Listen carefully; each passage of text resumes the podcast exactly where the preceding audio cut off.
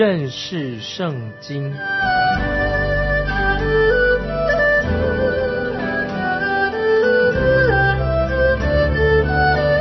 认识上帝的话，把上帝的话带到全世界。本节目是由认识圣经机构和环球广播电台联合制作，欢迎收听。亲爱的听众朋友，你好，欢迎收听认识圣经。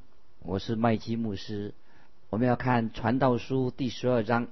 我们已经看到所罗门他做人生的各种的实验。所罗门可以说是有史以来做过最多的人生实验的一个人。他自己尝试在不需要神的情况之下去寻找各种人生的经历，想要满足以及找答案。整个传道书的关键是在哪里的？关键的字就是在日光之下啊！这句话关键，传道书关键的话就是在日光之下。所罗门他第一次的实验就是以大自然科学开始的。今天很多人说要回归自然，认为以为回归自然就可以解决生命问题。有很多人他离开城市啊，进到乡间里面，住在湖边。或者山里面啊，或者小木木屋里面，那么他们说让我们啊离开这一切，我们回归大自然。但是回归大自然，并没有解决所罗门跟我们今天的问题。于是所罗门就尝试智慧，尝试哲学，尝试享乐啊，从用唯物论、宿命论来试一试。他试着也为自己而活。后来他又转向啊宗教，各种宗教。那么，那个宗教也不过很多都是所谓宗教，就是这个仪式而已，并不实际，没有解决人生问题。然后他又想在财富啊、钱财当中去找答案。那么最后所罗门又试验道德啊，做好人好事啊，讲了一些社会改革啊、道德的问题来解决。结果他觉得非常无聊，毫无益处。那么这一章第十二章，所罗门就为他。深之追寻啊，寻求答案的时候做了一个结论，《传道书》第十二章啊是非常重要的一章啊。我们呃现在看，我们来看《传道书》第十二章第一节，这个结论只是包括是对年轻人说的，也对老年人说的。我们可以知道这个两个啊，年轻人、老人都需要明白。我们看《传道书》十二章第一节，你趁着年幼衰败的日子尚未。来到，就是你所说我毫无喜乐的那些年日，未曾临近之先，当纪念造你的主。那么这里说到，在日光之下，我们已经知道了，没有什么东西可以满足人心的。因此，所罗门说：“我们回头吧，我们去找神，去寻找独一的真神。”听众朋友，如果你还年纪还轻，神要你这个时候也要做一个决定。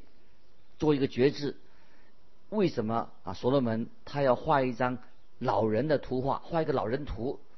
老人图应该不是一张美丽的图画吧？但的确，这是你我到年老的时候一个画像，一个景象。当我自己第一次传讲、教导、传道书的时候，教导十二章的时候，特别十二章的时候，我那时候年纪还轻，我就很怀疑说。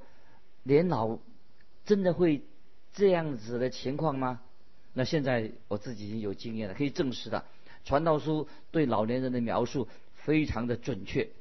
有些人说，我只相信现在，对死亡的事情我没有兴趣，死了以后事情更没有兴趣。那么听众朋友，我要注意，这里所谈的的宗教是讲现在的宗教，不是讲以前，就是讲的现在。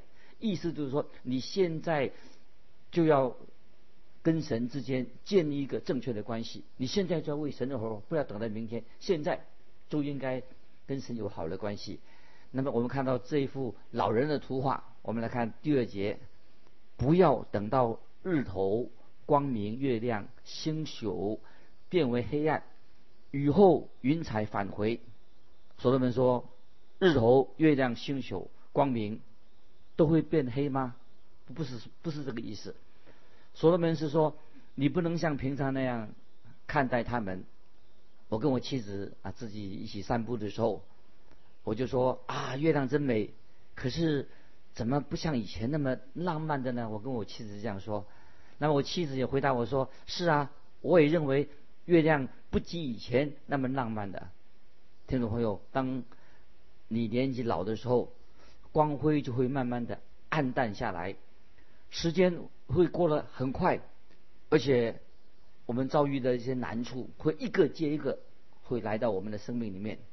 经文也说：“雨后云彩返回。”那就意思是说，当你年纪老的时候。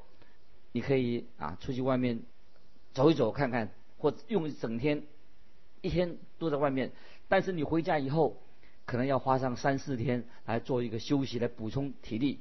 出去一天要回家休息三四天，这个就是我个人的经验。以前我自己会安排很密集的聚会，可是现在我已经改变了这种想法，我就聚会没有排这么多了。尤其在聚会结束之后，我现在会觉得。感觉到非常的疲惫。这里说到经文说雨后云彩返回。接下来我们看第三节，看守房屋的发站，有力的屈身，推磨的稀少就仔细，从窗户往外看的都昏暗。那这节经文是讲什么呢？就是讲到人身体的老化，慢慢老了。看守房屋的发站，就是说上双腿没有力量的年老的人，腿越来越不听话的。我的同工跟好朋友常常跟我开玩笑说：“你看来还很健康嘛。”可是他们看到我上下车的时候，就赶快他们就会搀扶我一下，因为我的腿已经不像当年一样的平稳了。我早上起床下楼的时候，哎，我就会叹息说：“我的妻子就追着我后面问我说：‘哎，你干嘛要叹息呀？’我说：‘圣经也说，圣经也有说叹息的事情啊，在。’哥林多后书五章四节，哥林多后书五章四节，保罗说：“我们在这帐篷里叹息，这不圣经说的吗？深想得那从天上来的房屋，好像穿上衣服。那么我就跟我太太，我就照圣经说的，所以要叹息。其实是我的膝盖很痛。这里说到看守房屋的发展啊，膝盖很痛，年老的人容易跌倒，爬楼梯要特别小心。”必要的时候啊，可以用拐杖。那么经文也说，有力的屈身，就是说肩膀肩膀不再挺不起来了。前几天我的妻子说，如果你像以前那样站得挺一点的话，看起来就好看得多。你年轻的时候有很宽的膀背，现在你怎么有点驼背的？是的，我现在在这里说有力的屈身，我现在没力气的肩膀不再。直挺的，开始啊没有力量的，因为这样的样子这样弯下来哦比较舒服。接下来我们看经文说，推磨的稀少就仔细。推磨的是指什么呢？听众朋友，就是指牙齿，就是说你年纪老了，你会掉牙齿了，要装假牙了。经文又说，从窗户往外看的都昏暗，那什么意思呢？就是说你眼睛你现在视力减退了。有一次我在餐厅里面。有个人来跟我打招呼，我想不起他是谁，记不起来。有一次在路上遇见一个人，跟他谈话谈了一下，事后我问我的妻子说：“这个人是谁呀？”我的妻子就说了一个熟人的名字，我就回答说：“哎呀，怎么我都不记得了？怎么他变了这么多了？”我的妻子就对我说：“他是变了，你也变了。”那么是的，我也变了，他也变了。经文说到。窗户变暗了，什么意思啊？就是需要戴眼镜了，因为眼睛不像以前那么看得清楚了，啊，东西也不像以前那么看起来啊，看得很很明亮，很看得很很清楚了，看不清楚了。接下来我们看第四节，街门关闭，推磨的响声微小，雀鸟一叫，人就起来，唱歌的女子也都衰微，街门。关闭是什么意思呢？就是说听力啊，耳朵啊，听力衰退的。那么我的妻子啊，对朋友说：“你们说话要这么大声吗？”是的，我跟大家说，因为耳朵都有点背了，声音要大一点。其实我的听力好像还没有衰退，可是我太太啊妻子对我说，常常她说对我说，她我听不见她说话，我慢慢觉得听不见听不见她所说的话。也许有的时候，也许我是不想听，懒得听了。好几年前有个邻居，他开始要用耳朵要用助听器了。当他到外面修剪树木的时候，他的妻子就在后面跟着他，他常常爬到梯子上去工作。然后他妻子就责备他危险啊，工作危险，爬到梯子上。可是我那个朋友就不带助听器，当他妻子唠唠叨叨的时候啊，讲了很多话的时候啊，他一句都听不到。那最后这个人的妻子说：“你是没有带助听器是不是？”的确，他没有带助听器，他只是想轻松一下，继续做他的事情啊，最好不要听到他太太跟他唠叨。这个时候，连街上的噪音也不像以前。那样大了听不见的，推磨的响声微小。那推磨什么意思呢？原来的意思是说，推磨的女人，就是说他们推磨的声音，声音也小了，推磨的声音也小了。雀鸟一叫，人就起来啊！记得我小时候，不管闹钟闹声闹钟的响的声音有多大，就把我叫不起来，我就不会起床。当我很年轻的时候。我那时候并不怕孩子吵闹，声音大声也没关系，不介意邻居啊。如果邻居音乐声放的很大也没关系，我不介意。我们在去旅馆去哪个旅馆也不怕噪音，不怕干扰，都睡得很好。那么现在呢不一样了，现在即使小鸟轻轻的叫两声也会影响我们的睡眠了。尤其啊，现在我们年纪大了，要旅行住旅店的时候。住旅馆的时候，总会问说能不能给我一个比较安静的房子，因为我们年纪老了，雀鸟一叫一吵啊，就睡不着觉，就要起床了。轻微的声音会干扰我们的睡眠。那经文就说，唱歌的女子也都衰微。听众朋友，我们知知道，在诗班里面，今天的诗班里面老人不多吧？声音现在的声音变得老人变得单薄了，拍子也抓不准了。以前歌声很洪亮的人，在年老的时候。声音就变直了，像我们啊这些不会唱歌的人，那只好心里面内心赞美神就可以了。那么在经文里面继续都是形容关于人的老化啊，听众朋友不晓得你年纪几岁，人会老化。现在要看老年人他的心理的状况，老年人心理状况是什么呢？我们看第五节，人怕高处，路上有惊惶，杏树开花，蚱蜢成为重担，人所愿的。也都废掉，因为人归他永远的家，吊丧的在街上往来。听众朋友，这个第五节很重要啊，要我们注意。人怕高处啊，老人就怕高。路上有惊慌，什么意思呢？就是我们不太像过年轻的时候那样能够啊喜欢旅行的。那现在觉得旅行很困难，对我们老人很困难的。因为之前我们不会担心的事情，现在开始要担心了。以前。不会怀疑的事情啊，现在啊常常东想西想的怀疑啊。过去以前没有怀疑，现在会怀疑的。年轻的时候，我跟我妻子啊常常开车到过去去旅行，不需要预订房间，随便找个地方就可以就可以找个地方睡觉，很简单。可是现在不是，现在路上有惊慌，杏树开花，杏树开花指什么呢？就是入春以后最先开的那个小白花。什么意思啊？杏树开花就是老人头发头顶上长什么？头会长白头发了，不然头发就以后头就会变秃头了。蚱蜢成为重担，什么意思呢？蚱蜢朋友他对老人来说，小小的蚱蜢怎么会变成重担呢？就是人老了，连一些稍微重一点的东西，个小纸片也嫌重了，力量现在越来越衰弱了。也没有这个持久，一下就累了，没有持久的力量，力量衰微的。那么耐性啊，人老人有时耐性也慢慢的衰退的。很多的小事情虽然是小事，但是对我们老人来说，那变成一个重担的。听众朋友，不晓得年年纪是多大的啊？求主帮助，让我们有个健康的身体。那么接着经文说，人所愿的也都废掉，什么意思？人所愿的也都废掉，就是现在不像年轻人这么浪漫的。就算你想装一个年轻啊，装年轻，装年啊啊少年老成或者老年人，希望装起像我们年轻的样子，其实听众朋友，你骗不了人家。你怎么样化妆，你骗不了啊人家，你看着你就是老了。因为经文说，因为人归他永远的家，吊丧的在街上往来，归他永远的家是什么呢？就是要想到永生啊，生命有永生，我们信耶稣有永生，有一天死亡就会临近，要面对这个问题。接下来我们看第六节，银链折断。金冠破裂，瓶子在泉旁毁损坏，水轮在井中破烂。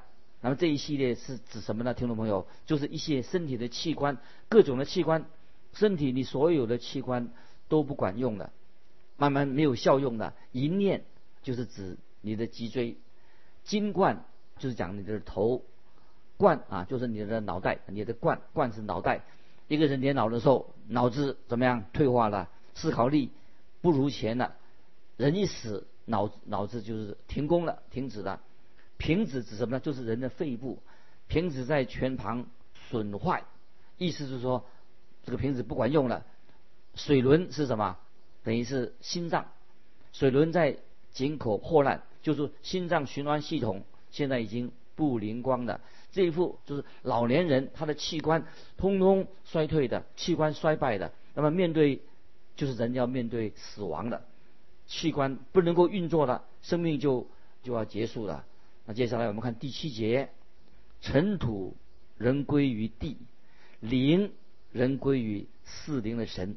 这一节经文我觉得非常的好，听众朋友这样说怎么解释呢？啊，没有所谓的灵魂安息的这回事。有人说灵魂安息，那么那些相信灵魂安息的人，常常就用这些经文说，你看。传道书这样说的，用来支持他们说灵魂安息的事情。传道书并没有支持他们的观点，我希望他们会继续继续读下去，了解这个传道书所讲的。读完这段经文为止，身体会安息，就是身体睡了，但是我们的心灵灵魂不是睡的，乃是人归于四灵的神。注意，就是身体安息了，但是灵魂是归向神，回到神那边去。那么圣经已经很明白的说清楚了，人要离开身体，人离开身体的时候就是与主同在。这是在哥林多后书五章八节啊，就是我们身离开身体是与神同在，就是我们灵啊灵魂立刻就会回到神那里去。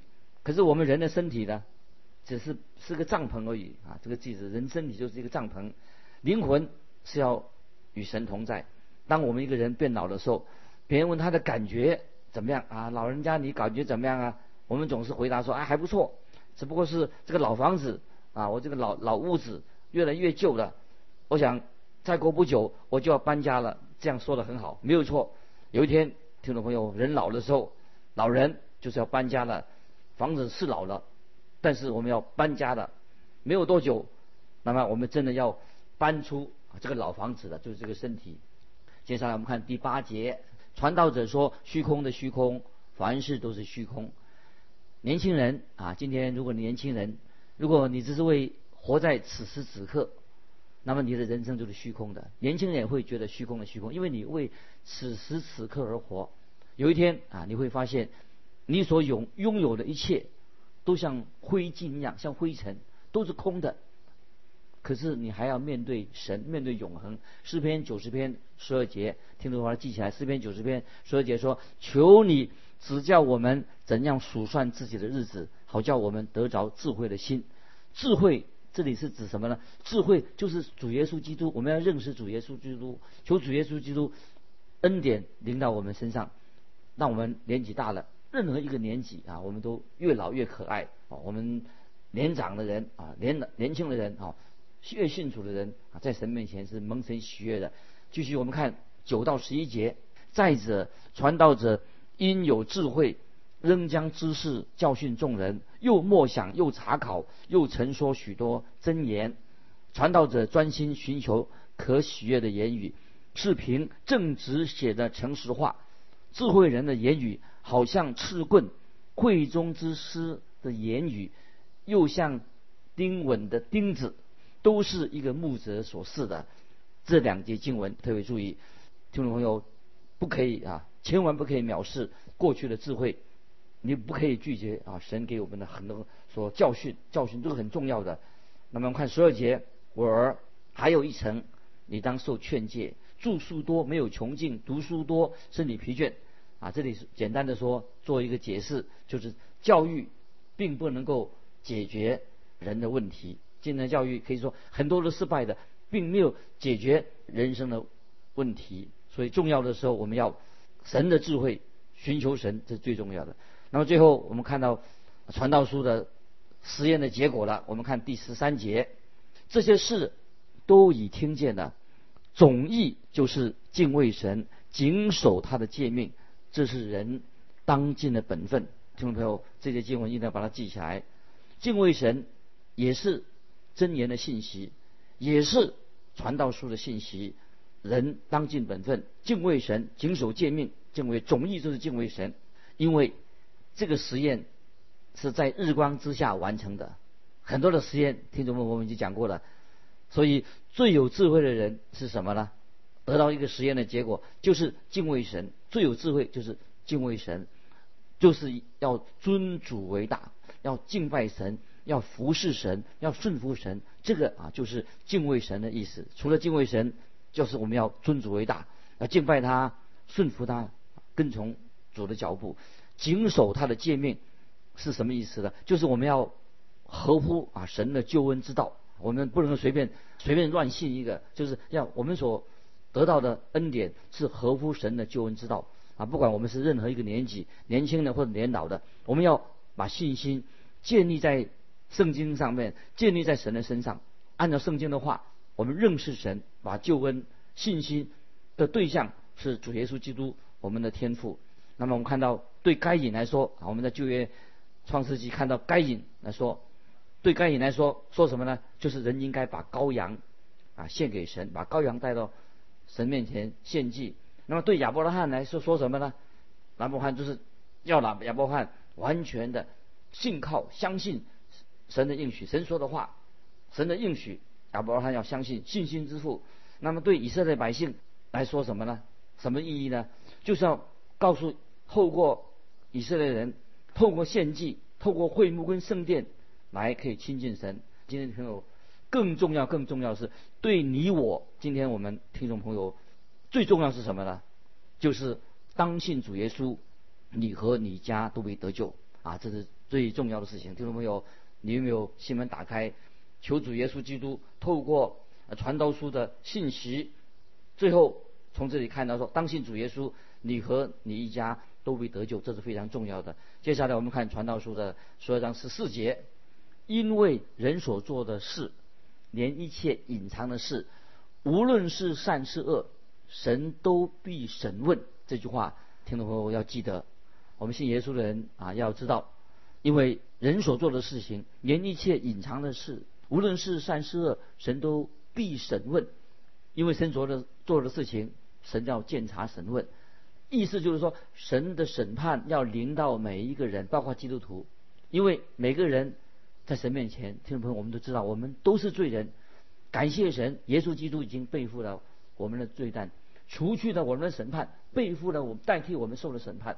因为主耶稣定十字架就为我们死，我们的罪不是因为信基督啊，我们的罪不是因为信基基督，而是基督担当了我们的罪。我们不然的话，我们就要。在神的白色大宝座前接受审判，是因为他担当了我们的罪。听众朋友，经文亲自告诉我们说，读传道书，你趁着年幼当纪念造你的主。所以从救恩的观点来看的话，你得救的机会会更大。年轻人赶快信主，机会比较多。从服饰的角度来看，年轻人赶快把自己奉献给神。数据根据数据，人在年轻的时候信主的人啊，年轻人信主。信基耶稣基督的比例是比较高，当然不是说老人不会接受啊耶稣基督做救主。曾经有九十岁的人啊听我这个福音广播，九十岁的人他后来也是信主了，感谢神，信耶稣基督永远不嫌时间太迟，不嫌年纪太老。但是要强调年轻人，因为所罗门是针对年轻人所说的，就是年轻人归向神，而可以把一生献给神，一生都可以服侍神。听众朋友，巴不得你也是愿意。把一生啊献给神啊服侍神，因为你年纪还年轻，在圣经里面，我们看到约瑟、摩西、基甸、大卫、耶利米、扫罗，或者变保罗、提摩太，历代以来很多年轻人啊啊，包括宣教士，他们年轻的时候就奉献给神。巴不得听众朋友里面读到传道书第十二章的时候啊，在日光之下啊，我们知道人生的问题没有答案，耶稣基督已经成为你我的答案，所以我们趁着年轻，把生命奉献给神，做一个服侍神的人，不要拖延。